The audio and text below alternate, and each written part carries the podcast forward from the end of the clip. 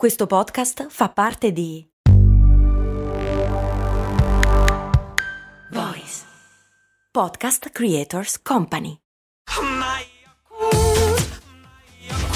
Se a volte ti senti così, ti serve la formula dell'equilibrio. Yakult Balance, 20 miliardi di probiotici LCS più la vitamina D per ossa e muscoli. Molti di voi mi dicono che ascoltando questo podcast su Spreaker potrebbe essere che prima della puntata vada in onda una pubblicità per l'8 per 1000 dedicato alla Chiesa Cattolica. Se fosse così, vorrei ringraziare il mio sponsor, la Chiesa Cattolica, per darmi la possibilità di sostenere apertamente il DDL ZAN. Questo sì che è fair play.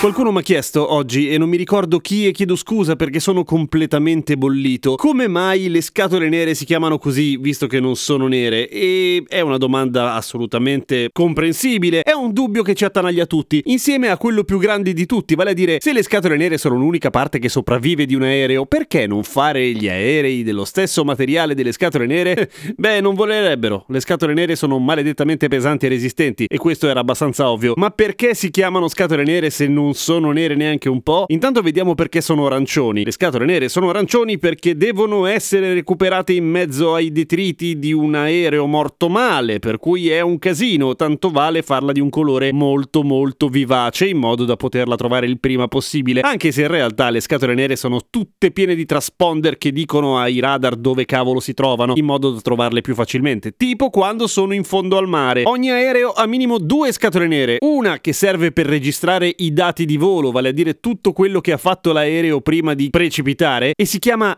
FDR, Flight Data Recorder, quella che tu apri e dici ma perché a un certo punto il pilota ha deciso di spegnere tutti i motori? L'altra è la Cockpit Voice Recorder, quella che registra le voci dei piloti. Metti che mentre stanno volando gli viene di fare un podcast, no non è vero, e che dà luogo a tutta una serie di cose abbastanza inquietanti in genere dopo ritrovamenti. Per esempio, e questo non fa ridere per un cazzo, nel caso dell'aereo caduto a Ustica, che tutti noi ben conosciamo, in cui si sente perfettamente un pilota dire all'altro guarda e basta, e finisce così. Ma la domanda originale, la domanda quella più difficile di tutte, perché si chiama scatola nera? Beh, era un modo di dire inglese durante la seconda guerra mondiale, momento in cui iniziano a esserci non più le prime sperimentazioni, già le seconde e terze sperimentazioni, perché le prime le hanno fatte in Francia nel 39 per le scatole nere. Beh, questi apparecchi, nel 45 in particolare, erano effettivamente tutte nere e schermate perché contenevano la parte elettronica degli aerei, che ai tempi era piuttosto sofisticata per l'epoca, per cui erano protette e perché non dovevano essere trovate da nessuno, esattamente al contrario di oggi. Erano in pratica delle scatole segrete che dovevano rimanere segrete. È comunque grazie alla sperimentazione bellica che a un certo punto qualcuno inizia a pensare che magari si potrebbero implementare gli aerei civili con delle scatole nere. La prima proposta ufficiale avviene al British Aeronautical Research Council nel 58, momento in cui il termine scatola nera era ormai così ampiamente in uso proprio per l'eredità culturale della guerra guerra che resta scatola nera. Poi nel 67, quando i registratori di volo, che sarebbe il loro nome vero, almeno in italiano, furono ordinati dai principali paesi che avevano un'aviazione civile decente, ormai il nome era quello lì. Quindi spero di averti risposto, ascoltatrice o ascoltatore perso da qualche parte nella mia memoria, ma eh, riemergerai e io ti saluterò e ti citerò. Grazie e grazie alla Chiesa per appoggiare questo podcast così irriverente. Vi vogliamo bene. A domani con cose molto umane.